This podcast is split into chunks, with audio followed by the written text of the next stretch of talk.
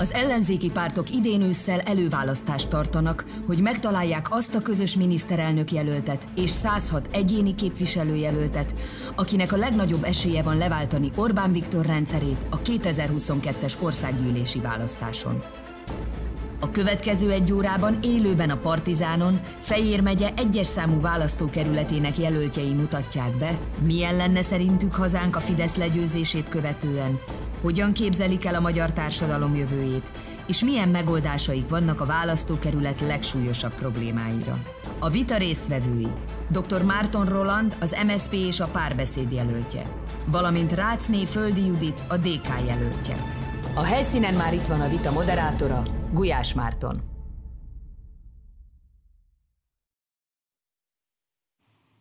Köszöntöm nézőinket, szervusztok! Élőben jelentkezünk Székesvár kisfal, kis, Székesfehérvár kisfaludról, ahol a mai napon Fejér megye egyes szám választókörzetének ellenzéki képviselőjelöltjei fognak összecsapni a Partizán soron következő ellenzéki vitasorozatában. A Partizán három héten keresztül összesen 32 egyéni képviselőjelölti vitát szervez meg, ebben média partnerünk a 444, tehát a vitákat nem csak a Partizán, hanem a 444 felületein is tudott követni.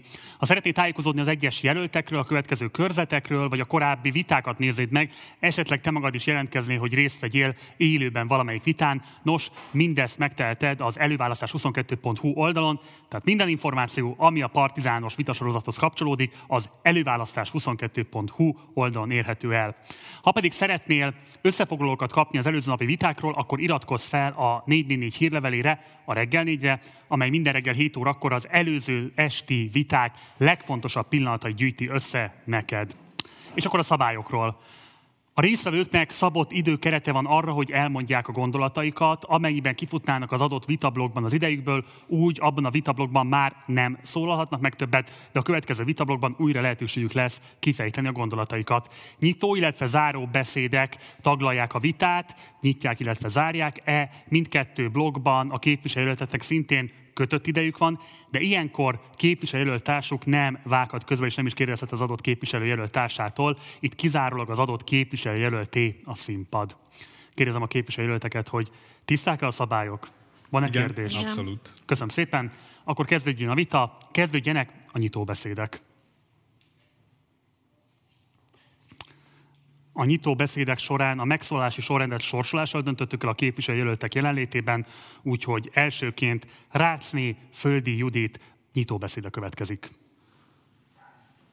Sok szeretettel köszöntöm az itt lévőket, illetve akik online felületen néznek minket. Köszönöm a lehetőséget, hogy ezen a vitán részt vehetünk. Rászni Földi Judit vagyok, 39 éves közgazdász és anya. Székesfehérváron élek 18 éves korom óta, teljesen otthonomnak érzem a várost, és szívügyemnek, szívügyemnek tekintem a sorsát. Sokat dolgoztam már a városban, 2015 óta önkormányzati képviselőként tevékenykedem, a Demokratikus Koalíció elnökségi tagjaként pedig nagyon sok olyan országos ügyet is ö, tudtam vinni, ami Székesfehérvárnak igenis fontos dolog. Hiszem azt, és őszintén gondolom azt, hogy a Demokratikus Koalíció jelöltjeként Dobrev Klára vezette kormányjal egy olyan várost és egy olyan országot tudunk építeni, amely minden egyes állampolgár számára és minden egyes székesfehérvári számára sokkal jobb életet jelentene. Ezért dolgozom már 7 éve, és ezért szeretnék dolgozni az elkövetkezendő években is Székesfehérvárért és az, ország, az országért is. Hiszem azt, hogy abszolút rátermet vagyok, és alkalmas alkalmas erre a feladatra. Szolidáris érzékenységemet gyermekkorom óta hozom magammal, és ezt a mindennapjaimban abszolút kiteljesítem. Minden egyes ember szívügye nagyon fontos nekem. Úgy élem a mindennapjaimat, hogy mindenkit meghallgatok, mindenkire figyelek, és mindenkinek a gondját és a baját úgy kezelem, hogy neki ezáltal jobb legyen. Úgyhogy kérem, hogyha tehetik 18-a és 26-a között, szavazzanak rám az előválasztáson, hogy egy jobb Székesfehérvárt, egy jobb országot építsünk. Köszönöm szépen!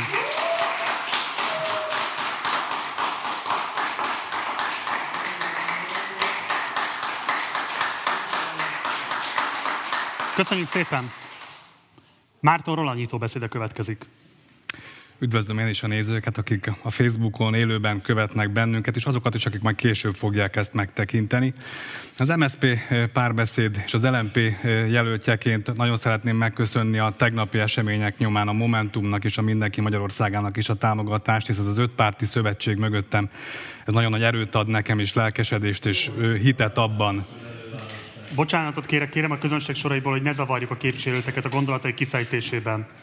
Köszönöm, és hitet, képviselő Köszönöm szépen, és hitet abban, hogy jó úton járunk. Kereskedelmi jogász ügyvéd vagyok, amellett egyébként, hogy a Székesfehérvár önkormányzatban Juditta a frakció társak vagyunk. Az ügyvédi irodámat azonban két éve szüneteltetem, mert minden időmet a kormányváltás ügyének szenteltem, nem kevés személyes áldozatot is vállalva ezzel.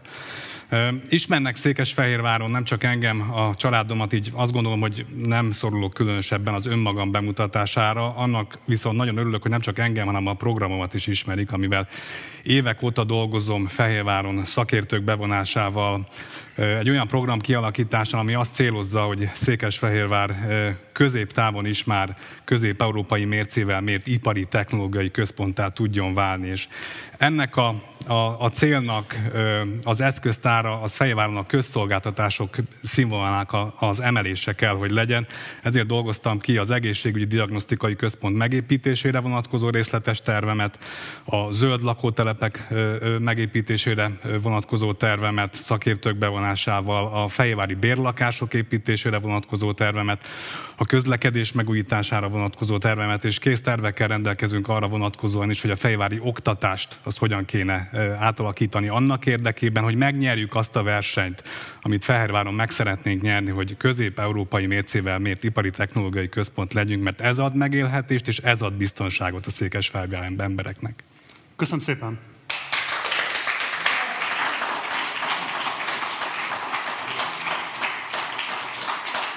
Ezek voltak a nyitóbeszédek, következik az első vitablokk. Az első vitablok címe Fejlesztési prioritások Székesfehérváron, és így szól a kérdése jelöltekhez. Ugye Orbán Viktor szülővárosában vagyunk, ezért nem meglepő, hogy igen komoly fejlesztési pénzek áramlottak az elmúlt egy évtizedben a városba. Ugyanakkor a megvalósult beruházások meglehetősen vegyes képet mutatnak, csak néhány adat. 15 milliárd forintos Sóstói stadion, kosár és kézicsarnok másfél milliárdos önkormányzati támogatással, illetve volt egy korábban elvetett, most mégis úgy tűnik, hogy megvalósuló 32 milliárdos multifunkcionális rendezvény és sportcsarnok, ami ugye legfőképpen a Székesfehérvári hoki csapatnak fog majd otthonául szolgálni.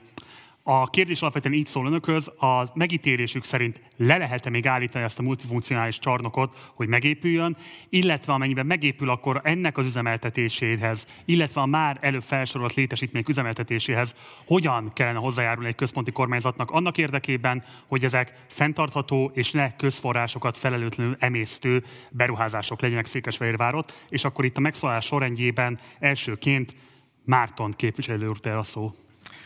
Köszönöm. Egy kicsit árnyalnám azt a képet, hogy milyen temérdek fejlesztési forrás érkezik Fejvára, mert ez igazából csak papíron érkezik. Az elmúlt tíz évben munkatársaimmal összeszámoltuk, több mint 160 milliárd forint értékben hangzott el ígéret arra, hogy fejlesztések fognak a városban megvalósulni. De nem csak ígéretek lettek, hanem beépítésre kerültek Székesfehérvár önkormányzatnak a költségvetésében minden évben. Ebben mindössze ennek az egy harmada, alig 50 milliárd forint valósult meg, és ennek igazából az újabb egyharmada az a Sóstói stadion. Tehát igazából ez az egyetlen olyan nagy fejlesztés, ami az elmúlt tíz évben a Fideszhez köthető Székesfehérváron. A többi az csak maket maradt, mint a kórház fejlesztés, maket maradt, mint a középiskolai kampusz megépítésére vonatkozó vállalása és ígérete a székesfehérvári fideszeseknek, de ezen kívül is volt a Modern Városok programban még hét olyan ígéret, amiből egyetlen kapavágás nem valósult meg az önkormányzat költségvetésére beépítésre került. A fideszes politikusok elmondhatták a polgármester az éren, hogy micsoda rekord főösszege van a költségvetésnek, 70-75 milliárd forintról beszéltek, és aztán az árszámadásnál kiderült, hogy a valóság az alig 35 milliárd, mert 30 milliárd forint úgy került mindig beépítésre a város költségvetésébe, hogy abból egy kapavágás nem történt meg. Ez csak azt a célt szolgálja, hogy a fejlesztésekről lehessen sajtótájékoztatókat tartani, a maketteket bemutatni, és így politikai tőkét kikovácsolni valódi teljesítmény és valódi kormányzati hátszél nélkül. A megérkezett fejlesztések pedig döntően egyébként a sportinfrastruktúrába érkeztek Székesfehérváron, ahelyett, hogy a, a, a közszolgáltatások színvonalát erősítettük volna, amire egyébként a városban óriási szükség lenne. És jól utal szerkesztő úr arra, hogy a 15 milliárdot említett, de valójában 20 milliárdba került a Sóstói stadion a végére, mert minden héten drágult egy kicsit, ahogy azt megszokhattuk Magyarországon. Ennek az éves fenntartási költsége 500 millió forint. Az imént említett vásárcsarnok projektből lett állandó jég, jégcsarnok, ami 10 évvel ezelőtt 6 milliárdos költségvetéssel indult, aztán lett belőle 13,5 milliárdos projekt, majd 25 milliárd forintért egyszer már elnyerte Garancsi István ennek a megépítési jogát, akkor azt gondoltuk, hogy azért vonják vissza, mert hát ezt ők is drágálják, de mint kiderült a Fidesznek ez inkább túl olcsó lett, és most egy 3,5 milliárdos nettó, bruttóban 44,5 milliárdos szerződésről beszélünk a jégcsarnok építése vonatkozásában, ami ha megépül, akkor megint elvonja azokat a fejlesztési forrásokat, amire városnak szüksége lenne a közszolgáltatások színvonalának, színvonalának emelésében, és olyan éves fenntartási költséggel terheli tovább a várost sportinfrastruktúrában, amit nagyon nehéz lesz kigazdálkodni, mert ez is több millió forintba fog kerülni évente. Egy kérdést engedjen meg. Az államnak finanszíroznia kellene a fenntartását ezeknek a létesítményeknek, vagy pedig az önkormányzatnak kezdeményeznie ezen létesítmények vagy bezárását, vagy pedig radikális átalakítását? Az államnak finanszíroznia kéne ezeknek a létesítményeknek a fenntartását, ha már elvárja az önkormányzatoktól, ezek, ezek megépüljenek. Egyébként volt is erre például Szombathelyen sikerrel megoldotta ezt az ellenzéki vezetés, hogy ott a helyiek büdzséjét már nem terheli például a haladás stadion fenntartása. Egy kérdést engedjen még meg, ugye 22-ben annyiben lesz is kormányváltás, rendkívül nehéz gazdasági környezetben kell majd átvenni a kormányrudat az új kormánynak. Ebben a helyzetben miért érné meg kifejezetten veszteséges létmesítmények több milliós, összességében több milliárdos veszteségének a finanszírozása, miért kellene erre közforrásokat allokálni? Egyáltalán nem kéne erre közforrásokat allokálni, mint hogy ezeket a sportfejlesztéseket is el kéne halasztani, hogyha ezek a tervek készen vannak, majd ha már minden más problémát megoldottunk az oktatásban, az egészségügyben, a közlekedésben, Székesfehérváron, vagy éppen a lakótelepek elodázhatatlan zöldítésében, mert megsülnek az emberek a Fehérváron 21 ezer panellakásról, ami rengeteg.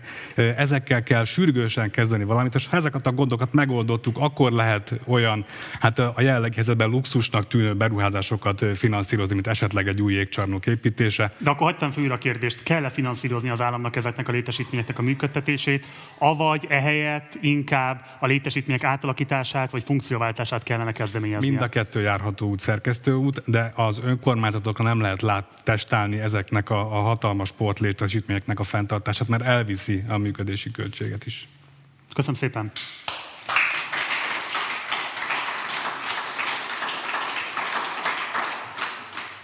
Földi képviselőt asszony. Köszönöm szépen. Ugye itt a Sóstói stadionról beszéltük a legtöbbet.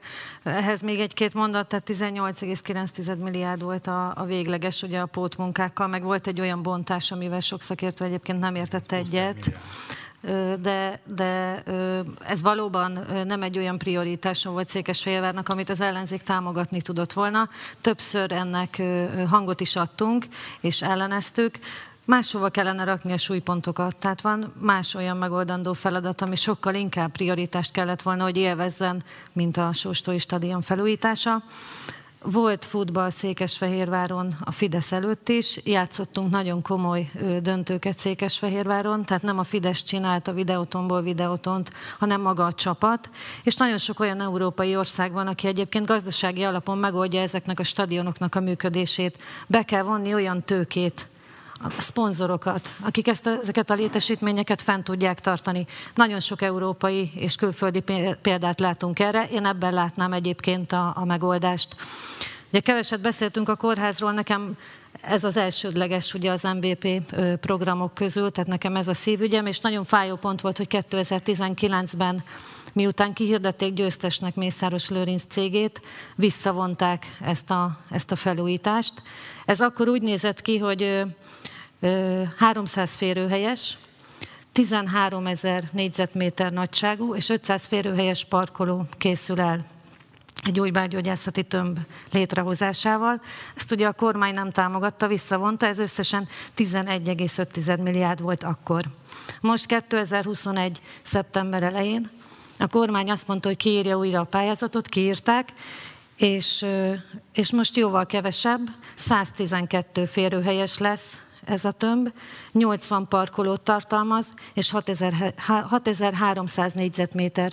Tehát maga a fejlesztés fele akkorára csökkent. És egyébként az árban nem látjuk ezt a csökkenést. Akkor lett volna 13 milliárd, most pedig 11 milliárd, és nem árulok el meglepetést, azt gondolom senkinek, hogy a Fehérbál és az Épker ZRT nyerte meg, aki köztudottan Mészáros Lőrinc. Tehát ez azt gondolom, hogy egy fontos dolog Székesfehérvárnak, hogy ez a tömb megépüljön. És ebben szerintem nem is volt vita soha kormányzat és ellenzék között, hogy az egészségügyi fejlesztéseknek prioritást kell, hogy élvezzenek, hiszen nincs baloldali beteg, nincsen jobboldali beteg, beteg van. És ezt meg kell oldanunk. Köszönöm szépen.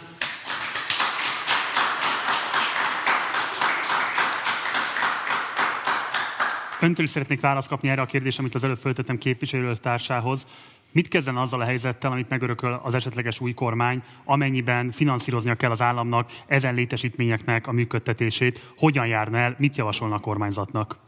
Azt javasolnám, hogy próbáljon meg szponzorokat behozni, próbálják ezeket a létesítményeket úgy hasznosítani, ami abszolút ö, ö, profitot termel, és ne pedig a városi büdzsét és az állami büdzsét csökkentse, hiszen most nem ez a legégető probléma ma Magyarországon, és tudjuk azt, hogy 2022 után, hogyha kormányváltás van, már pedig az lesz, akkor, ö, akkor valóban oda kell rakni a hangsúlyokat, amit az emberek szeretnének, és ők szeretnék az egészségügyi fejlesztéseket, az oktatás és a közlekedés fejlesztéseket, ezeket. Nálunk ez a prioritás. Ugye Magyarországon a versenysportok most kifejezetten a létesítmény fenntartásban eléggé rossz tapasztalatok vannak, amikor például a piaci szereplők szálltak be, elég csak mondjuk a Győri Etó stadionnak a sorsára gondolnunk. Látja azt, hogy Magyarországon volnának olyan államtól független cégek, amelyeknek megérné ténylegesen egy vagy akár több létesítményt is ilyen szempontból e, támogatniuk ahhoz, hogy azok ebből a támogatásból működtessék saját magukat. Azt gondolom, hogy igen, és szerintem ez feladatunk is lesz, hogy ezeket 2022 után felmérjük ismerjük.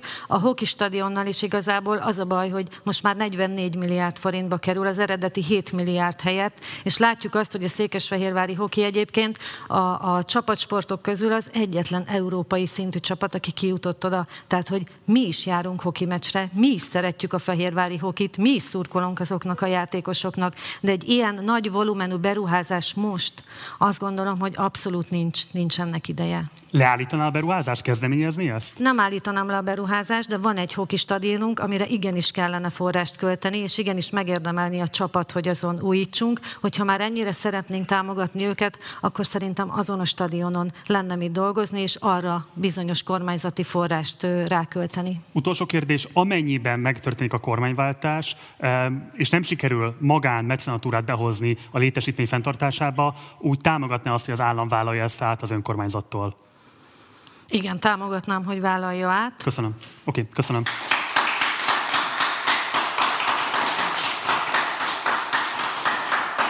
A következő, kérdés, a következő kérdés úgy szól, hogy még 2015-ben Orbán Viktor a Modern Városok program keretében bejelentette, hogy 70 milliárdnyi fejlesztési pénz fog érkezni Székesfehérvár a különböző létesítményeknek a megvalósítására. Ennek kevés nyomát lehet eddig látni. A kérdés így szól, mert a diagnózisról most hosszan ejtettek szót, azt kérem, hogy konkrét javaslatokat tegyenek. Amennyiben önöket választanák meg a választókörzetben, és 2022-ben bejutnak a parlament mandátumot szereznek, mi lenne az a két fejlesztési prioritás, amit ennek a 70 milliárdnak a terhére megpróbálnak kieszközölni az új kormánynál a ciklus végéig, és akkor elsőként földi képviselőt asszony a szó. Az első mindenképpen az egészségügyi fejlesztés, és nem csak a kórház, hanem a Távirda utcai rendelőintézet fejlesztése is, ez lenne az első. A második pedig abszolút az oktatás. Ugye azt látjuk, hogy most a középiskolai kampusz fejlesztése még áll, mindenképpen forrás kell arra költeni, hogy a Székesfehérváron élő gyerekeknek a jövőjét igenis elindítsuk és méltón elindítsuk. Köszönöm szépen. Márton képviselő úr. Én még kicsit visszatérnék, mert ebben nem értünk egyet képviselőasszonyjal. Nem lehet a pandémiás válságot követően és ilyen megélhetési helyzetben, mint a vannak a fejvárgyak 44,5 milliárdos stadion építéssel hergelni őket. A közszolgáltatások színvonalát kell emelni a városba, és erre kell csoportosítani minden forrást. A modern városok programot... Bocsánat, egy pillanat, értem ez a kérdést, tehát akkor ön képviselőtársától eltérően nem támogatná, leállítatná a jégkorong stadion? azt a beruházást. Ennyi pénzért nem szabad most abba belevágni nem lehet ilyen fejlesztésekkel hergelni a megélhetési válsággal küzdő székesfehérvári embereket. Még egyszer mondom, a legfontosabb, amiben óriási elmaradás van tíz éve, az a közszolgáltatások színvonalának az emelése. És a Modern Városok programot is erre csatornáznám át. Egészségügyi diagnosztikai központot kell építeni Székesfehérváron, ahol egy héten belül térítésmentesen diagnózist kapnak a, fe, a fejváriak. CT-t, MR-t, ultrahangos ö, ö, diagnózist, mert nem lehet egy európai városban 6-8 hónapot várni ilyen munkákra. Így, így sose leszünk ipari és technológiai központ Közép-Európában. Égető kérdés a lakhatásnak a, a, a megoldása Székesfehérváron. Tíz éve egyetlen bérlakás nem épült, sürgősen bérlakásokat kell építeni a városban. 150 ezer forint plusz rezsi, egy panellakás bérleti díja. A pályakezdő fiatalok mattot kapnak rögtön az első pillanatban, hogy elkezdenék az életüket Székesfehérváron. A, köz, a közlekedésünk összeomlott, hiszen a, a közösségi közlekedés használhatatlan, egy óránként járnak a buszok, ez nem alternatíva a mozgásra Székesfehérváron. Az utak infrastruktúráját alkalmassá tenni kell kell tenni arra, hogy ez a rengeteg autó elférjen, és alternatívát kell kiépíteni a mozgásra, elsősorban a közösségi közlekedés nagyon sürgős beruházásával és fejlesztésékkel. Ezek azok, amikre sürgősen pénzeket kell fordítani, mert nem nézhetjük tétlenül, hogy a város lakosság száma az elmúlt tíz évben 100 ezerről 94 ezerre csökkent, 6 ezer fiatal fejvári dobbantott ebből a városból azért, mert a, közösség, a, a, a közszolgáltatások színvonal alkalmatlan arra, hogy itt tartsuk őket, azon kívül is, hogy alacsonyak a bérek. Köszönöm szépen.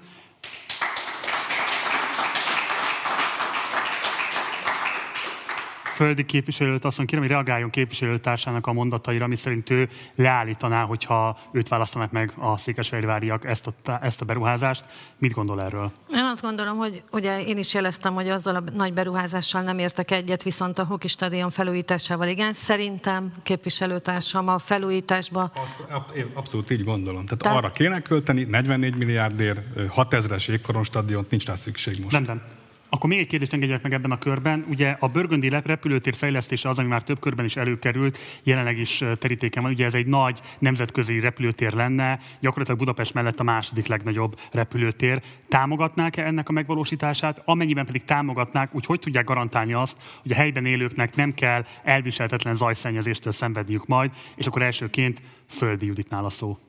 Ugye a hatástanulmányt most fogjuk meg, megismerni igazából a szeptember 24-i közgyűlésen, ugyanis az előző közgyűlésen azt az ígéretet kaptuk, hogy az összes szakmai anyagot azt a következő hetekben fogják elénk tárni, és akkor fogunk erről szavazni. Annyit tudunk, hogy támogatói okirat már van arra, hogy ez a 12,3 milliárdos beruházás megvalósuljon.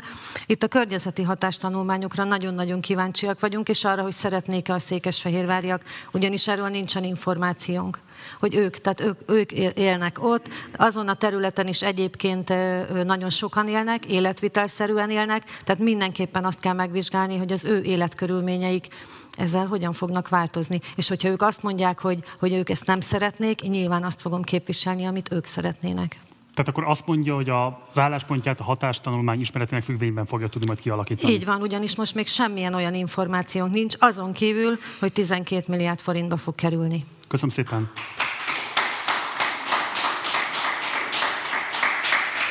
Így van, ennek a környezetterhelésnek a, a nagyságát nem csak nekünk, hanem a fejvári lakóknak is meg kell ismerniük, mert a végső döntés az ő kezükben kell legyen. Egyébként szerintem erre a fejlesztésre szükség van, de csak akkor, hogyha garanciát kapnak a fejvári lakók, hogy nem jár olyan környezetterheléssel, ami, ami a mindennapi életüket zavarná, és erre nincs meg. Köszönöm szépen, lejárt az ideje. Egy kérdés és egy eldöntendő igen vagy nemet szeretnék kapni mindkettejüktől.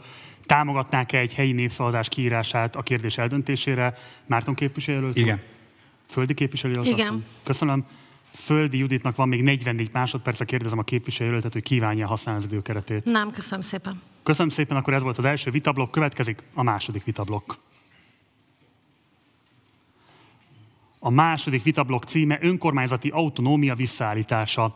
2010-es hatalomra kerülése óta az Orbán kormány fokozatosan vágta vissza a különböző autonómia köreit az önkormányzatoknak, helyhatóságoknak. A 2019-es ellenzéki áttörés után pedig látványos fokozatba kapcsolt, és gyakorlatilag például mondjuk a kiemelt gazdasági vezetek elnevezésű eljárás rendel nagyon komoly adóbevételeket csoportosított át a települési önkormányzatoktól, és ezzel igen komoly gazdálkodási nehézségek elé állította több ilyen önkormányzatnak a vezetését is. A kérdés alapvetően úgy szólna, hogy nem a diagnózisra, a konkrét megoldásokra, mi lenne az a két ígéretük, amit megválasztások esetén bevezetnének, vagy amiért küzdenének azért, hogy a helyhatóságoknak az autonómiáját visszaállítsák, megerősítsék, és itt most elsőként Földi Judité a szó. Hát mindenképpen a helyi adókat helyben kellene tartani, hisz ez a nevük. Tehát az, hogy az állam most ilyen címszóval elvon rengeteg forrást, egyébként nem csak Székesfehérvártól, hanem teszi ezt minden településen. Székesfehérváron ez ebben az évben 6,2 milliárd forint volt szolidaritási adó hozzájárulás címén, ami abszolút elfogadhatatlan. Ez, tehát így nem tud egy önkormányzat működni, hogy ekkora forrást elvonnak tőle, vagyis nehezen tud működni. Ugye elvonták itt még a gépjárműadót is ugye a pandémiára hivatkozva, tehát mindenképpen ott hagynánk ezt a forrást a városunkban, hiszen ezt a városlakók fizetik be, ez a városlakók pénze, és nyilván rájuk kell, hogy költsük, az ő életszínvonalukat kell, hogy növeljük. Egy kérdést engedjen meg, amennyiben ezt bevezetnék, hogy úgy kezelnék azokat a területi egyenlőtlenségeket, amelyek jelenleg is igen erősek az ország különböző pontjai között. Ugye ez 2015 is nagy probléma volt, hogy voltak tehetősebb, nagyobb adóbevétel rendelkező települések, és voltak szerényebb adóbevételi képességgel rendelkező települések. Hogyan érnék el azt, hogy egy ilyen javaslat ne erősítse a területi egyenlőtlenségeket Magyarországon? Állami kompenzációban, ami egyébként a 2010 előtti 2010 előtti kormányzat alkalmazott és állami kompenzációt kaptak ezek a települések, nyilván kevesebb a bevételük, segíteni kell rajtuk. Onnantól kezdve ez állami feladat. Köszönöm. Márton képviselő úr? Így van, a, az önkormányzatnál egyszerűen csak rendet kéne tenni, hiszen világosság kéne a törvényben, az önkormányzati törvényben ö, szabályozni azt, hogy mi az, ami kötelező önkormányzati feladat, és ehhez finanszírozást kell adni, éppen azért, hogy a, a szegényebb önkormányzatoknál is megfelelő színvonalú lehessen gondoskodni annak az ellátásáról. És ezen túl, hogyha ez megvan, hogyha tudjuk, hogy mi a dolga az önkormányzatnak, tudjuk, hogy azt milyen forrásból kell finanszírozni, akkor joggal várható el, hogy annak egy törvényben meghatározott szintjét el kell érni.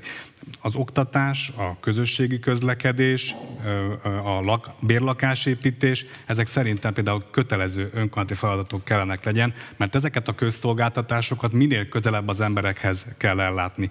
Nehéz, amikor valami nem működik egy városban, akkor Budapestre kell menni az állampolgárnak reklamálni. Sokkal egyszerűbb, hogyha az önkormányzatban helyben számon, kérni, számon tudja kérni, hogy az adóforintjából finanszírozott közszolgáltatás miért nem működik a városában. Szóval én azt gondolom, hogy a, a közszolgáltatások színvonalának az emelésnek egy döntő faktora az lehet, hogy ezeket vissza kell hozni önkormányzati szintre, és nem azt meghatározni, hogy saját erőből gondoskodjanak erről az önkormányzatok, hanem normatív finanszírozásban a központi költségvetési forrásokból ezekre oda kell adni a, a támogatást.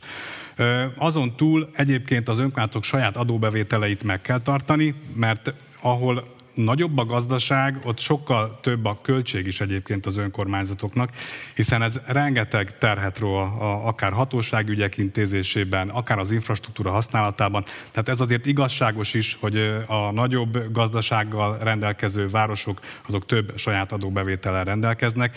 Mondok erre egy példát is. Székesfehérváron 94 ezeren lakunk állandó lakosok, de napközben valamikor 230 ezeren tartózkodunk Székesfehérváron, hiszen ilyen sokan járnak ide dolgozni, vagy éppen az ügyüket intézni Fejér megyéből. Egy tisztázó kérdés, amiben központi kompenzációt tartana fontosnak ahhoz, hogy a területi egyenlőtlenséget valamilyen módon kompenzálni lehessen, akkor miért nincs inkább értelme már eleve központilag begyűjteni ezeket az adókat, és aztán egy újraelosztási keretben úgy osztani szét már eleve, hogy figyelembe veszik ezeket az egyenlőtlenségeket? Ez egy jogos felvetés. Ezt azt gondolom, hogy ezt egy költségvetési, monetáris tervezést követően kell aprólékosan megtervezni.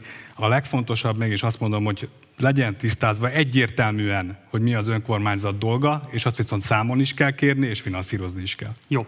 Beszéljünk egy kicsit még a különleges gazdasági övezetekről szóló törvényről. Ugye ezt az előbb már említettem, hogy ez kifejezetten azért született, hogy az ellenzéki vezetésű önkormányzatoknak az adóbevételeit csökkentsék, és áthelyezzék azt a megyei önkormányzatokhoz. A kérdés alapvetően úgy szól, hogy milyen garanciát tudnak arra vállalni, hogy megválasztásuk esetén, kormányváltás esetén 2022-től kezdődően az új kormányzat nem fog hasonló büntetőpolitikát alkalmazni a fideszes városvezetésekkel szemben, és akkor elsőként Márton Rolandnál a szó.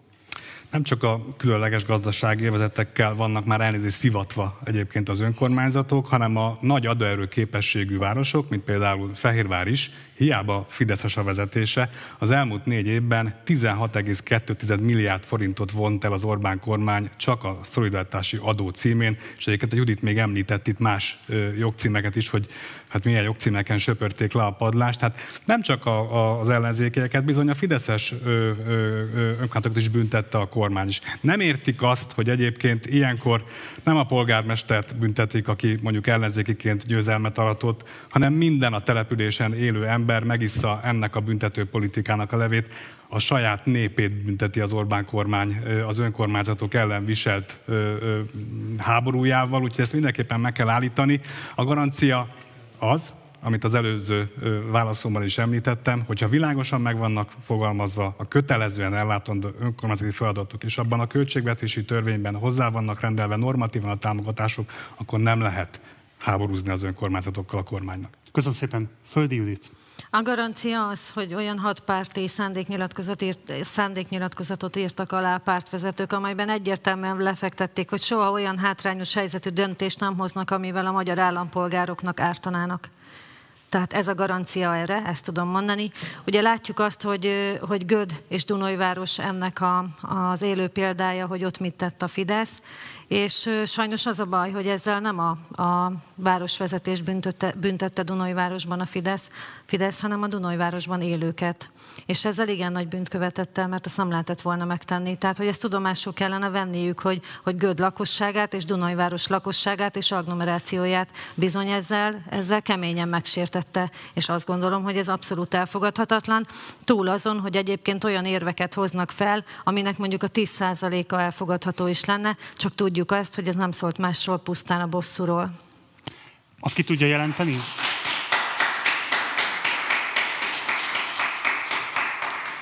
Azt ki tudja jelenteni, hogy kormányváltás esetében a fideszes városoknak nem kell tartaniuk hasonló retorziós politikától az új kormány esetében? Igen, kibírom jelenteni, és azt is kibírom jelenteni, hogyha Székesfehérváron én leszek a, a, a győztes, akkor nem csak azokat a választókat fogom képviselni, akik egyébként ellenzéki szavazók és rám szavaztak, hanem a 97.200 fős lakosságát is Székesfehérvárnak. Köszönöm. Ide ide kapcsolódik a következő kérdés, és szintén Földi Judithoz fordulok. Ugye Cserpalkovics András jelenleg a város polgármestere, a lesz is esetlegesen kormányváltás, ő marad a polgármestere a városnak, fideszes színekben. Mi a garancia arra, hogy nem fog elmérgesedni a helyzet adott esetben önök, illetve Cserpalkovics András között mi lesz a garancia arra, hogy képesek lesznek együtt dolgozni a székesfehérváriak érdekében? Az én személyem mindenképpen a garancia erre. Frakcióvezetőként egy év, három hónapot dolgoztam, 12 javaslatot fogalmaztam meg a polgármesternek, ami hát ellenzékű volumenű volt, és ebből a, ezekből a javaslatokból a 70%-a megvalósult, tehát komolyan vette azt a szándékot, amit az ellenzéki frakciókért, és komolyan vette ezeket a dolgokat. Tehát én hiszem azt, hogyha én Székesfehérvárt képviselem, hogy ebből nem lesz gond. Nem szabad, hogy gond legyen, mert hogy e- egy városvezetés és egy vezetés felül kell, hogy írja az ilyen pártpolitikai csatákat. Köszönöm szépen.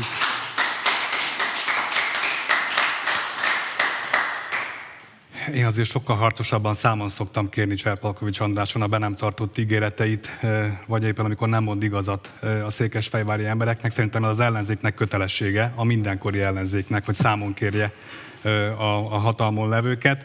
Én azt látom garanciának, hogy maga egyébként a Székesfehérvári városfeltés szokta azt elmondani, hogy hát miért kérjük számon a stadionépítést, vagy éppen a jégcsarnokot, hát a kormány erre adott pénzt, ők ezt kénytelenek megcsinálni, és hát az is fejlesztés.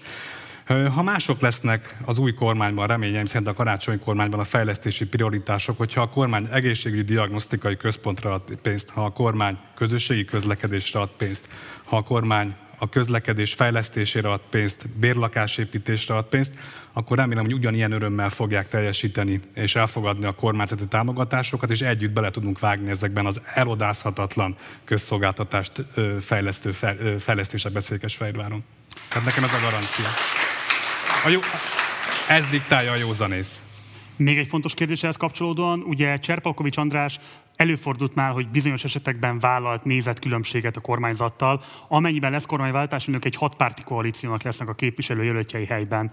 Hogyan lehet a koalíciós egységet megtartani, de adott esetben kell akár a Székesfehérváriak érdekében Cserpalkovics András mellett konfliktust vállalni az önök politikai szövetségével, hogyan lehet ebben úgy ellensúlyozni, az ne veszélyeztesse a koalíció egységét, de közben mégis ne, hátrány, ne okozzon hátrányt a Székesfehérváriak érdekeinek érvényesülésének, és akkor elsőként Földi Juditnál a szó. Hát erre ugyanazt tudom mondani, mint az előbb. Tehát, hogy az az együttműködés, ami kell, hogy működjön Székesfehérvár érdekében, teljesen mindegy, hogy milyen polgármester van egyébként, és ebben a hat párti szövetségben azt gondolom, hogy mindenki úgy gondolja, hogy a város lakókért kell dolgozni. Akkor és... másként kérdezem, a koalíció érdekei fognak prioritást élvezni, vagy a város érdeke? A város lakók érdeke. Köszönöm szépen. Márton Roland. Tőlem akár az Orbán kormány, akár a Fejvári Fideszes városvezetés nagyon kemény ellenzéki politikára számíthat. Én ezen nem fogok változtatni, mert azt gondolom, hogy ezért küldtek akár a, a, a közgyűlésbe is, akár ezért küldenek az országgyűlésbe is, hogy az ember dolgozzon. Én a józan észben hiszek, még egyszer mondom, hogyha olyan célokra érkezik a fejlesztés, amit épesző ember nem kérdőjelezhet meg, hogy szükség van rá Székesfehérváron, akkor a várospolgármester nem fog ezzel utat gördít, akadályokat gördíteni. Köszönöm. Egy másik kérdés, mind Karácsony Gergely, mind Dobrev Klára támogatták azt, hogy az EU-s források közvetlenül az önkormányzatokat támogassák. Amennyiben kormányváltás van, ott megfordul az a helyzet, hogy ennek nem feltétlenül érdekeltjei lesznek, hiszen egyrészt lesz egy feltehetően beszakadó gazdaság, amit megörökölnek az előző kormányzattól, lesz egy rendkívül nehéz nemzetközi gazdasági helyzet, és ha ekkor mondjuk például az EU úgy dönt, hogy közvetlenül finanszírozza az önkormányzatokat, és így nem érkezik forrás a központi kormányzatba, úgy ez igen komoly érdeksérelmeket és igen komoly mozgástér szűkülést eredményez eredményezhet. A kérdésem az, hogy ilyen feltételek mellett is támogatnák-e azt, hogy kifejezetten priorizálja és többletforrásokat juttasson az EU helyben az önkormányzatoknak. Elsőként Márton Roland. Én abszolút egyetértek ezzel, sőt, én magam is többször voltam Brüsszelben, és ismerem ezt a metódust, hogy a pénzek elosztását tervezi az EU a következő ciklusban. Én nagyon hiszek a települések közvetlen brüsszeli támogatásában hiszen ők sokkal jobban tudják, hogy mire van szükség. Helyben jobban lehet látni a problémákat, hogy mire kell a, a, az Európai Unió támogatása. Egyébként el tudom mondani részben egyébként szomorúan, hogy én tető alá hoztam egy megállapodást az elmúlt évben több brüsszeli lobby céggel, aki segített volna Székesfehérvárnak már felkészülni arra, hogy hogyan fog működni ez a közvetlen forrás lehetőség Brüsszelből, hiszen ennek már megvannak a, az alapvetései, el lehet ezzel a munkával indulni, milyen nemzetközi konzorciumokra, milyen helyi lábakra lehet építeni azokat a projekteket, például, amikről én beszéltem, azok részben megvalósíthatóak lennének közvetlen uniós forrásokból. Jellemző módon Cselpakovics András nem ment ebbe vele, és lesöpörte az asztalról, azóta sem köttettek meg ezek a megállapodások, pedig kértem rá, hogy támogassa ezt a város. Köszönöm, Földi Judit.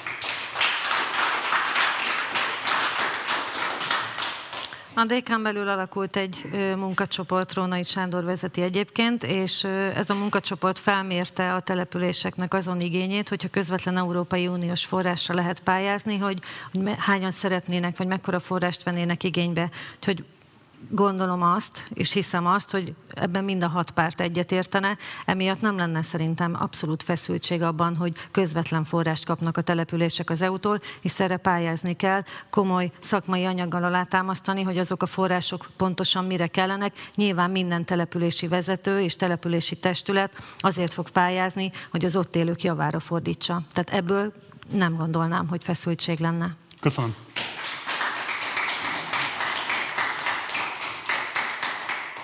Márton Rolandnak 15 másodperce, Rácnai Földi Juditnak 2 perc 30 másodperce maradt még.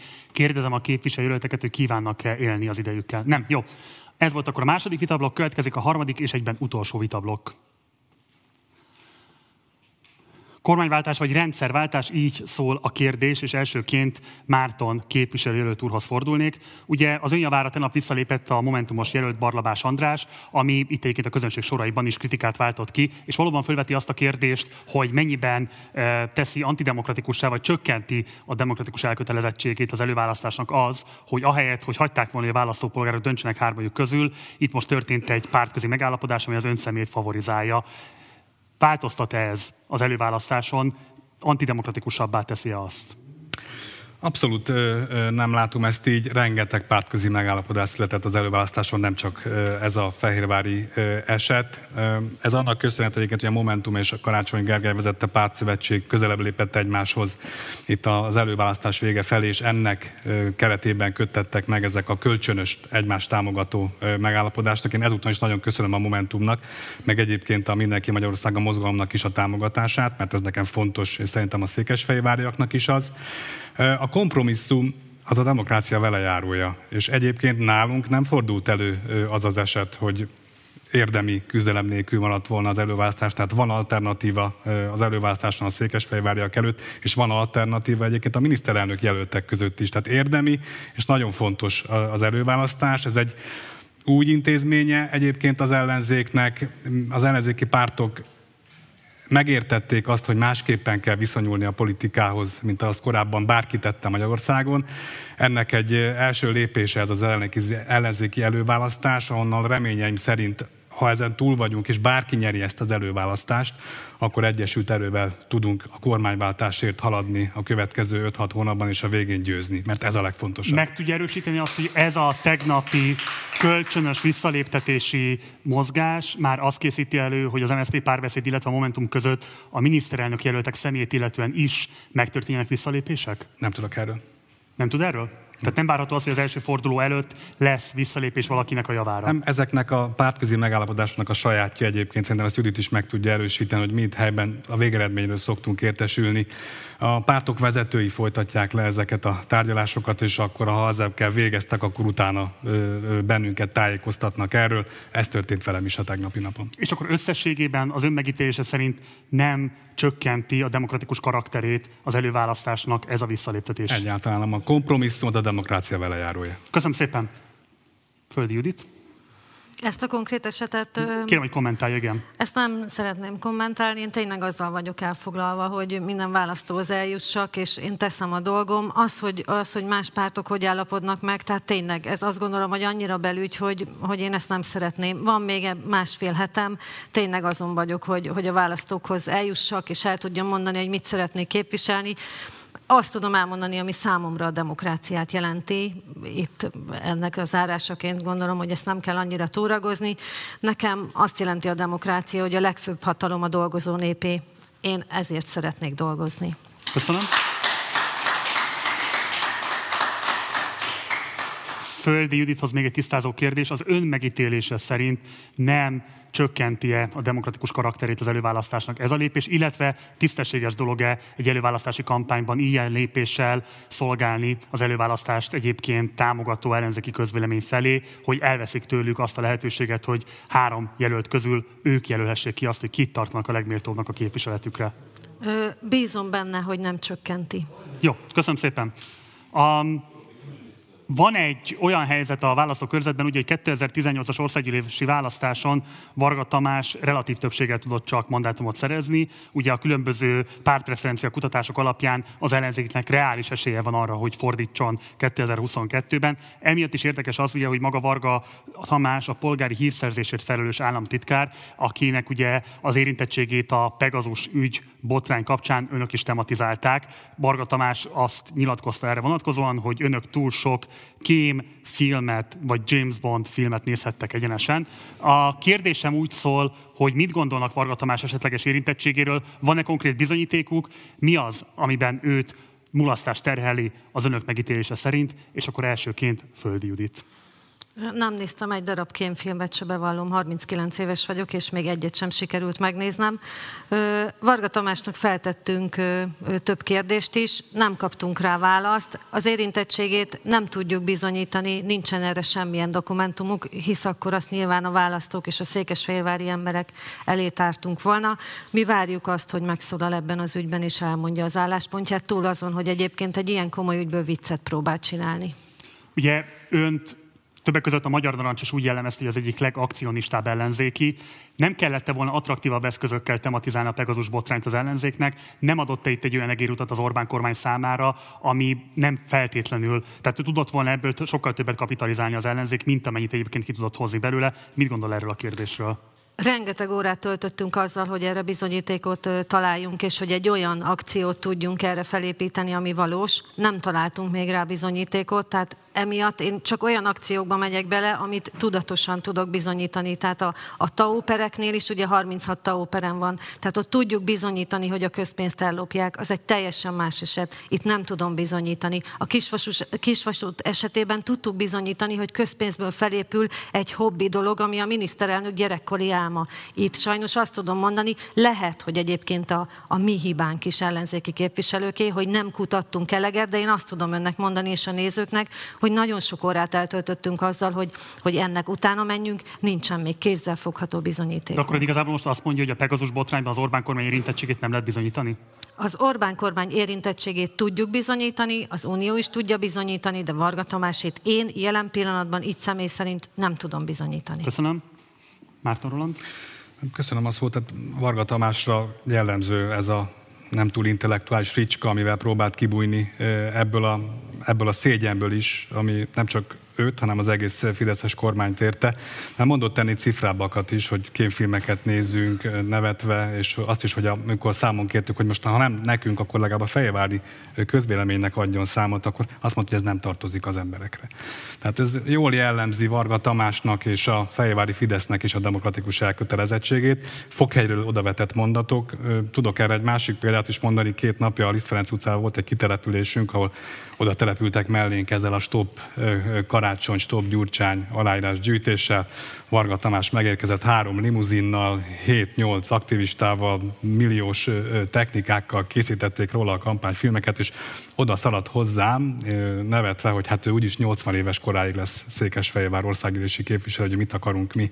Tehát ez az a arrogáns, pökhendi magatartás, ami, ami minden szinten elég volt szerintem Magyarországon, meg Székesfehérváron is, úgyhogy remélem, hogy ez a 80. születésnap jövő tavasszal el fog érkezni Varga Tamásnak, ezen dolgozunk keményen, és nagyon kemény harcos ellenzékiséggel lehet ezt elérni. Én szerintem a Pegazus ügynek nincs vége, nem véletlenül terelnek és menekülnek a fideszes politikusok, például Varga Tamás is a, a, az épkézláb válaszokkal de előbb-utóbb válaszolniuk kell. Jön a, a, az őszi ülésszak, a Nemzetbiztonsági Bizottság elől nem menekülhetnek a végletekig, bár biztos meg fogják próbálni, de a kormányváltás után itt tiszta víz lesz öntve ebbe az ügybe is a pohárba, és mindenki el fogja nyerni a méltó büntetését, hogyha történt törvénysértés. De szerintem ez csak utólag fog kiderülni. Um, ugye az ellenzéki közleményben többen felvetették azt, hogy 2010 előtt az akkor ellenzékben lévő Orbán Viktor sokkal kisebb ügyek kapcsán és rendkívüli attraktivitással tudta tematizálni a közbeszédet. Nyilván is sokkal szabadabb nyilvánosság volt az akkor, mint a mostani, Pontosan. de ezzel együtt is azt lehet látni, hogy olyan agilitással tudtak minden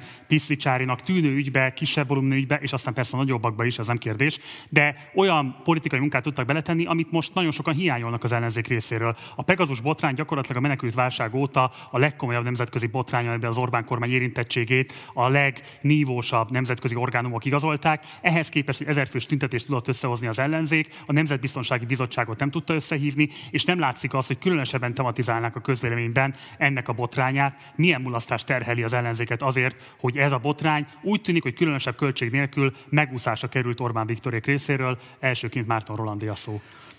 2015 Magyarország egy jogállami demokrácia volt. Azt összehasonlítani a mai állapotokkal nem sportszerű az ellenzékkel szemben, ennyiben hadd védjen meg egyébként a, a, a, az országgyűlésben politizáló ellenzéki pártokat. Szerintem jó úton haladnak, nem nincsenek a Pegazus ügynek vége. Szerintem itt összel gyökeres fordulatok várhatóak ebben az ügyben. Van konkrét tudása? nem vagyok rá felhatalmazva, hogy erről beszéljek. Én nekem nincsen nem vagyok országgyűlési képviselő, nem vagyok az országgyűlésnek semmilyen bizottságának a tagja. Én is olyan szőnyegszéli információkkal rendelkezem, amit sajnos nem tudok megerősíteni és felvállalni. De én bízom benne, hogy ezek a, ezek a szőnyegszéli pletkák, ezek az ősszel beigazolódnak, és akkor elkövetkezik az, amit a, a, a szerkesztő számon kér az ellenzéken, hogy várható a keményebb fellépés. Tehát akkor azt azért meg tudja erősíteni, hogy van megbízható sejtése, vagy információja arra vonatkozóan, hogy lesz még Ebben ügy az ügyben a szerintem óriási disznóság történt Magyarországon. Köszönöm. Olyan, olyan ami, ami, ami az Európai Unióban nincsen rá példa. Köszönöm. Rászény Földi Judit. Ugye kétharmados többségben elég nehéz a parlamenti képviselőinknek valamit is átvinni, akár egy bizottsági ülést összehívni, ami ugye a demokrácia alapja kellene, hogy legyen, ugyanis ez minden magyar embert érint. Én azt tudom megerősíteni, amit én tudok, mint a DK elnökségi tagja, hogy ezt az ügyet nem zárta le az ellenzék, hogy és ebben, komoly feltáró munkák vannak, és, és, és komoly olyan folyamatok, ami, ami valóban őszre már nyilvánosságra lehet, hogy lehessen hozni. Van abban igaza, és van abban felelőssége az ellenzéki pártoknak, hogy azon a bizonyos tüntetésen ezren voltak. Szóval ott azért komolyan kellett volna már venni a hatpárti együttműködést, és nem pedig egy adott pártnak elkezdeni szervezni, hanem ott egy komoly szervezés kellett volna az összes párttal egy időben, és kellett volna hagyni ott pár napot, ugyanis nagyon sokan nem is tudták, hogy ilyen tüntetés van. Ebben van felelősségünk. Konkrétan Momentumnak? Igen, ugye ők szervezték, igen, kimerem mondani. Tehát, hogyha az elején be, bele, bevontak mi, volna minket ellenzéki pártokat a tüntetés szervezésébe, akkor lehet, hogy nagyobbat tudtunk volna, nagyobb tüntetést tudtunk volna tenni, meg hát ugye ne felejtsük el, hogy itt az emberek elég óvatosak a vírushelyzet miatt, tehát ö, szerintem ez is benne van, hogy azért nem mentek adott esetben utcára, mert, mert félnek a, a fertőzéstől vagy a következményektől. Ugye azért fordultam elsőként önhöz, mert hogy tényleg az az akcionista karakter, amit fölépített a nyilvánosságban magáról, például ugye az elhíresült kisfasút elé való lefekvés, amit egy képviselőjelölt társával, bocsánat, egy aktivista társával együtt követtek el, bejárta az országos médiát is. Ezért is kérdezem, hogy az ön példája is azt mutatja, hogy akár egy vagy két ember is képes országos tematizációt elérni. Még egyszer kérdezem, milyen eszközök vannak még az ellenzék kezében ahhoz, hogy az érzékelhető hátrányok mellett mégiscsak attraktívabban használjon ki egy ilyen nemzetközi botrányt? Szerintem van bőven az ellenzék kezében. Most ez az előválasztás három hétig tart, és azt gondolom, hogy utána igenis csak a, igenis a lovak közé fogunk csapni. Valóban elég ehhez egy ember vagy két ember. Sok ilyen akciót láthattak tőlem. Én EU, zászlót vittem Orbán Viktor házához, jelezve azt, hogy szeretnénk az unió tagjai maradni, és ez azt gondolom, hogy ma is nagyon-nagyon aktuális. Az előválasztás során várhatunk öntől még hasonló akciót? Ezt most én nem mondom el. Ezt egy igennek teszem le, vagy legalábbis egy biztató igennek. Jó, Záró kérdés a Pegazus botrányhoz. Ugye itt a megfigyelésnek az áldozatai alapvetően újságírók voltak, vagy olyan személyek, akikre azt feltételezhette a hatalom, hogy ilyen vagy olyan módon, de közük lehet ellenzéki politikusokhoz. Tudnak erre vonatkozóan ígéretet tenni megválasztásuk esetén, hogy tartózkodni fognak az ilyen eszközök használatától, vagy ha a tudomásukra jut az, hogy az önök kormánya, az önök pártszövetsége ilyen eszközöket használ, akkor arról értesítik a nyilvánosságot. Elsőként Földi Judit. Abszolút meg tudom ígérni, tehát igen. Tájékoztatni fogja a nyilvánosságot? Tájékoztatni fogom a nyilvánosságot azonnal, hogyha Akár a párt érdekekkel szembe menve is. Ez így igaz. Köszönöm szépen. Márton Roland? Abszolút, abszolút meg tudom ígérni, és én abban hiszek, hogy a, a törvényeknek uralkodnia fel kell a, a, a közhatalom felett is. Tehát nem csak egy ígéretnek kell lennie, hanem a törvény erejével kell garantálni. Az új kormánynak olyan kétharmados törvényeket kell alkotnia, amely szigorúan bünteti az, az ilyen tevékenységeket, és meg kell teremteni azokat az intézményeket, amelyek számon kérik a politikán ezeket. Mert ez, úgy fordulhatott ez a Pegasus botrány hogy ilyen nincsen. Tehát a politikai nyilatkozatok ebben az ügyben kevesek, szerkesztő úr. Itt olyan törvényeket kell hozni, amelyek garantálják az állampolgárok szabadságát a saját kormányukkal szemben is.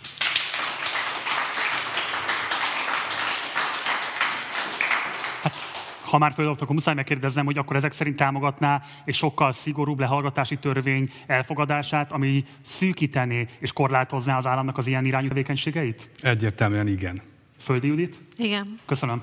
Jó, beszéljünk egy picit még Székesfehérvár és térségének gazdasági kérdéseiről, tekintettel arra, hogy ami az országban is tapasztalható, az itt talán még koncentráltabban van jelen. Arra gondolok, hogy egész egyszerűen a különböző beruházásoknál a kormányzathoz direktben köthető üzleti körök megkerülhetetlenül váltak, komplet nemzetgazdasági ágazatokban olyan súlyjal rendelkeznek, ami egy esetleges kormányváltás esetében is nagyon komolyan megköti a kormányzatnak azt a lehetőséget behatárolja, hogy hogyan és kikkel tud fejlesztésekben, beruházásokban partnerséget vállalni. Elképzelhető, hogy nyitott tenderek lesznek, de nem lesz két-három olyan szereplőnél több jelentkező, akikről pontosan tudjuk, hogy üzletileg, politikailag a Fidesz holdudvarához tartoznak. Hogyan lehet kezelni ezt a nemzetgazdasági kényszert úgy, hogy közben ezek a oligarchák vagy nagyvállalkozók mostanra tízezreknek biztosítanak megélhetést, tehát nem lehet őket egyik napról a másikra lecserélni, nem is biztos, hogy kívántos lenne egyik napról a másikra lecserélni őket, mert hogy nagyon súlyos megélhetési következmény lennének ennek. Hogyan lehet ez a komplex kérdéshez hozzányúlni, és akkor elsőként Földi Juditnál a szó. Hát mindenképpen úgy, hogy ugye azt ígérte az összellenzék, hogy elszámoltatás lesz kormányváltás után, és hogy ezeknek a fideszes oligarcháknak a vagyonait ö, zárolni fogjuk, és felül fogjuk vizsgálni, hogy pontosan miből is gazdagodtak meg, és hogy mennyi közpént, közpénzt költöttek el indokolatlanul. Ugye teret kell engedni minden vállalkozásnak 2022 után, azt gondolom, hogy lesz idejük arra, hogy felépítsenek egy olyan, olyan bázist, amivel ezeket a munkákat el tudják végezni. Az alulról építkezésben hiszünk, azt gondolom mindannyian, ők is valószínűleg ebben hisznek. Én nem gondolom, hogy ebből probléma lenne. 2010 előtt is épültek utak, épültek autópályák, épültek kórházak, épültek iskolák. Köszönöm szépen. Márton Roland? Így van. Ez egy nagyon rossz forgatókönyv lenne, amit a szerkesztő úr felvet, hogy minden változatlanul marad a kormányváltás után, mert nem ezt várják tőlünk az emberek. Nem egyszerűen elszámoltatásra van szükség, hanem még egyszer mondom, a politikai lózungok azok kevesek. Olyan intézményrendszert kell létrehozni, ami garantálja a, a versenynek a, a megtörténtét a közbeszerzési eljárások közepette, és egyébként olyan intézményrendszert is, amely az elmúlt tíz év olyan ö, ö, szervezett bűnözésre utaló magatartásait leleplezi és számon kéri azokon, akik elkövették, ami oda vezetett, hogy csak két-három ilyen nagy klaszter alakulhatott ki Magyarországon, aki arra számít, hogy hát majd hiába lesz kormányváltás, mással úgyse lehet dolgozni. De lehet szerkesztő mert azok a kapacitások nem vesznek el, akkor, hogyha Mészáros Lőrincet mondjuk eljárás alá vonják.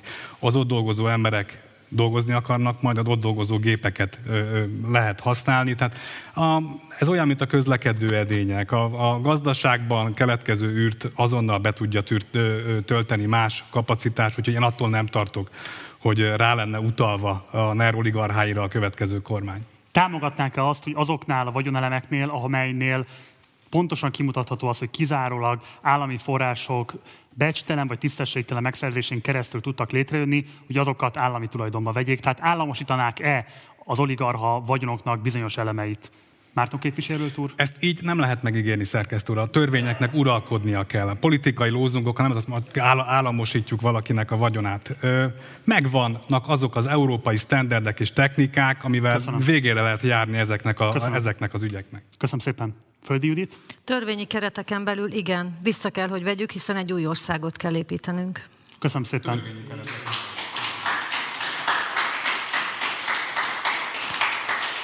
Rácné Földi Juditnak van még 1 perc 26 másodperce, kérdezem a képviselő jelöltet, hogy kívánja használni az időkeretét. Köszönöm. Akkor ez volt az utolsó vitablok, következnek a záróbeszédek. A záróbeszédek során mindkét képviselőjelöltnek kettő-kettő perc áll rendelkezésére, hogy összefoglalja gondolatait. A képviselőjelölteket arra kérem, hogy direktben a kamerába beszéljenek majd, és főként arra koncentráljanak, hogy miért önök lennének a jobb jelölt a helyes kihívó 2022-ben a Fideszes ellenfelükkel szemben, hogy miért önöket válasszák most a választópolgárok az előválasztás során. A megszólalás sorrendjét itt is sorsolással döntöttük el. Elsőként Márton Roland záróbeszéde következik. Az előválasztás lényege az, hogy kiválasztjuk azt a jelöltet, aki eséllyel veszi fel a küzdelmet, és a győzelem revényével jövő tavasztal a Fidesz jelöltjével szemben, mert csak így érhetjük el a kormányváltást. A győzelem kulcsa szerintem egy nagyon harcos ellenzéki magatartás, ami folyamatosan küzd a nemzeti együttműködés rendszerével, nem csak országosan, hanem helyben is megpróbálja leleplezni a visszaéléseiket, a hazugságaikat, a be nem tartott ígéreteiket. A győzelem kulcsa mellett pedig a győzelem receptje az, hogy már az előválasztáson is a legesélyesebb jelöltet támogatják a székesfehérváriak, aki a saját politikai közösségén túl más politikai pártok, más ellenzéki pártok támogatóit is meg tudja szólítani, sőt, állítom, hogy a győzelem kulcsa, hiszen Székesfehérváron majd 25 ezer embert kell majd elvinni szavazni az ellenzéknek a győzelemhez. A párt kötődésen túl azokat a kormányváltást akaró, de ellenzéki pártot nem választó fejvárjakat is el kell majd érni, akik nélkül nem fogjuk tudni megvalósítani a Fidesz leváltását Székesfehérváron.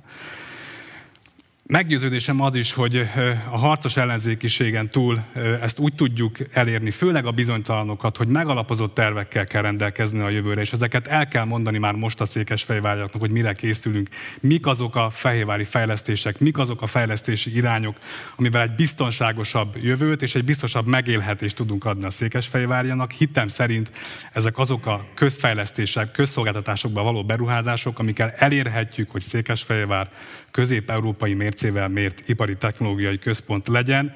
Én azt gondolom, hogy én vagyok az az ember, aki ezt meg tudja valósítani Székesfehérváron, úgyhogy arra kérem a székesfehérváriakat, hogy szavazzanak rám, az előválasztáson nem fogják megbánni. Köszönjük szépen!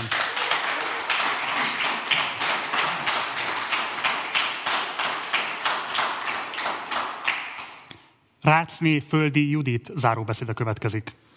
Nagyon köszönöm ezt a vitát, és bizton állíthatom önöknek, hogy két alkalmas jelöltet láthattak ezen a mai vitán, és ez a vita is bizonyítja azt, hogy az Orbáni Magyarország után is szükség van ezekre a beszélgetésekre. Egy olyan világot szeretnénk építeni, amit igen, hat párt fog vezetni, de ez a hat párt kifejezte szándékát arra, hogy pusztán csak azért fog dolgozni, hogy az önök élete jobb legyen. Én Székesfehérváron immár hat éve ezért dolgozom, ezt tudom ajánlani önöknek, és akik ismernek, pontosan tudják, hogy szívügyem, Székesfehérváron Székesfehérvár szívügyem az ott, élek, ott élők segítése, és hiszem azt, hogy egy Dobrev Klára vezette kormány igenis segítene azon, hogy Székesfehérváron jobb legyen élni, egy jobb országot tudjunk építeni. Nagyon fontos számunkra a nyugdíjasok helyzete, ezt mindenképpen rendeznünk kell, az egészségügyi dolgozók helyzete, és minden olyan dolgozó magyar ember helyzete, aki most kénytelen 100 ezer forint alatti összegből megélni. Én azt tudom ígérni önöknek, hogy továbbra is képviselem önöket, dolgozok önökért, úgy, ahogy tettem eddig is. Számíthatnak rám, számítok önökre. Köszönöm szépen.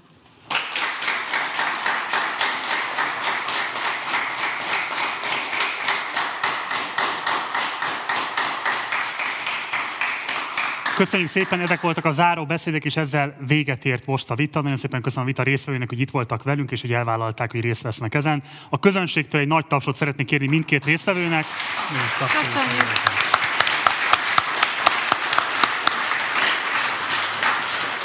Nektek pedig köszönöm szépen a figyelmeteket, élőben jelentkeztünk Székesfehérvár kisfaludról. Erre a hétre több vita már nem lesz, de holnap este 6 órakor érkezünk egy hét ismétlő, hét összefoglaló adással, amelyben meghívott vendégeinkkel az előválasztás legfontosabb fejleményét elemezzük, illetve beszélgetünk az elhangzottakról. Itt lesz velünk László Robert, a Political Capitalnek a választási szakértője, itt lesz velünk Szabó Andrea, illetve Magyari Péter a 4 újságírója, valamint Pető Péter a 24.hu főszerkesztője. Hétfőn pedig robog tovább a Partizán előválasztási vita vonata, ugyanis érkezünk Budapestre, és először 5 órától a hegyvidéki körzet képviselő jelöltjei csapnak majd össze. Este 7 órakor pedig Budapest 8-as, vagyis a zuglói kép, kerületnek a képviselőjelöltjei csapnak össze, tehát érdemes lesz követni élőben az eseményeket, illetve ha szeretnétek eljönni, akkor pedig az előválasztás 22.hu oldalon tudtok regisztrálni, valamint a korábbi vitákat megnézni, a jövőben vitákról pedig tájékozódni. Van még egy hírlevele is a 4 a reggel 4, amelyre, hogyha feliratkoztok, akkor minden reggel 7 órakor megkapjátok az előző napi vita legfontosabb pillanatait, tehát ha nincs lehetőségetek élőben követni az eseményeket, akkor akkor érdemes feliratkozni a hírlevélre, hogy a legfontosabb gondolatokat így is megkapjátok, és nem maradjatok le róla. Munkatársaim nevében köszönöm szépen a figyelmed, hamarosan találkozunk, jó éjszakát kívánok, én Gulyás Márton voltam, ciao.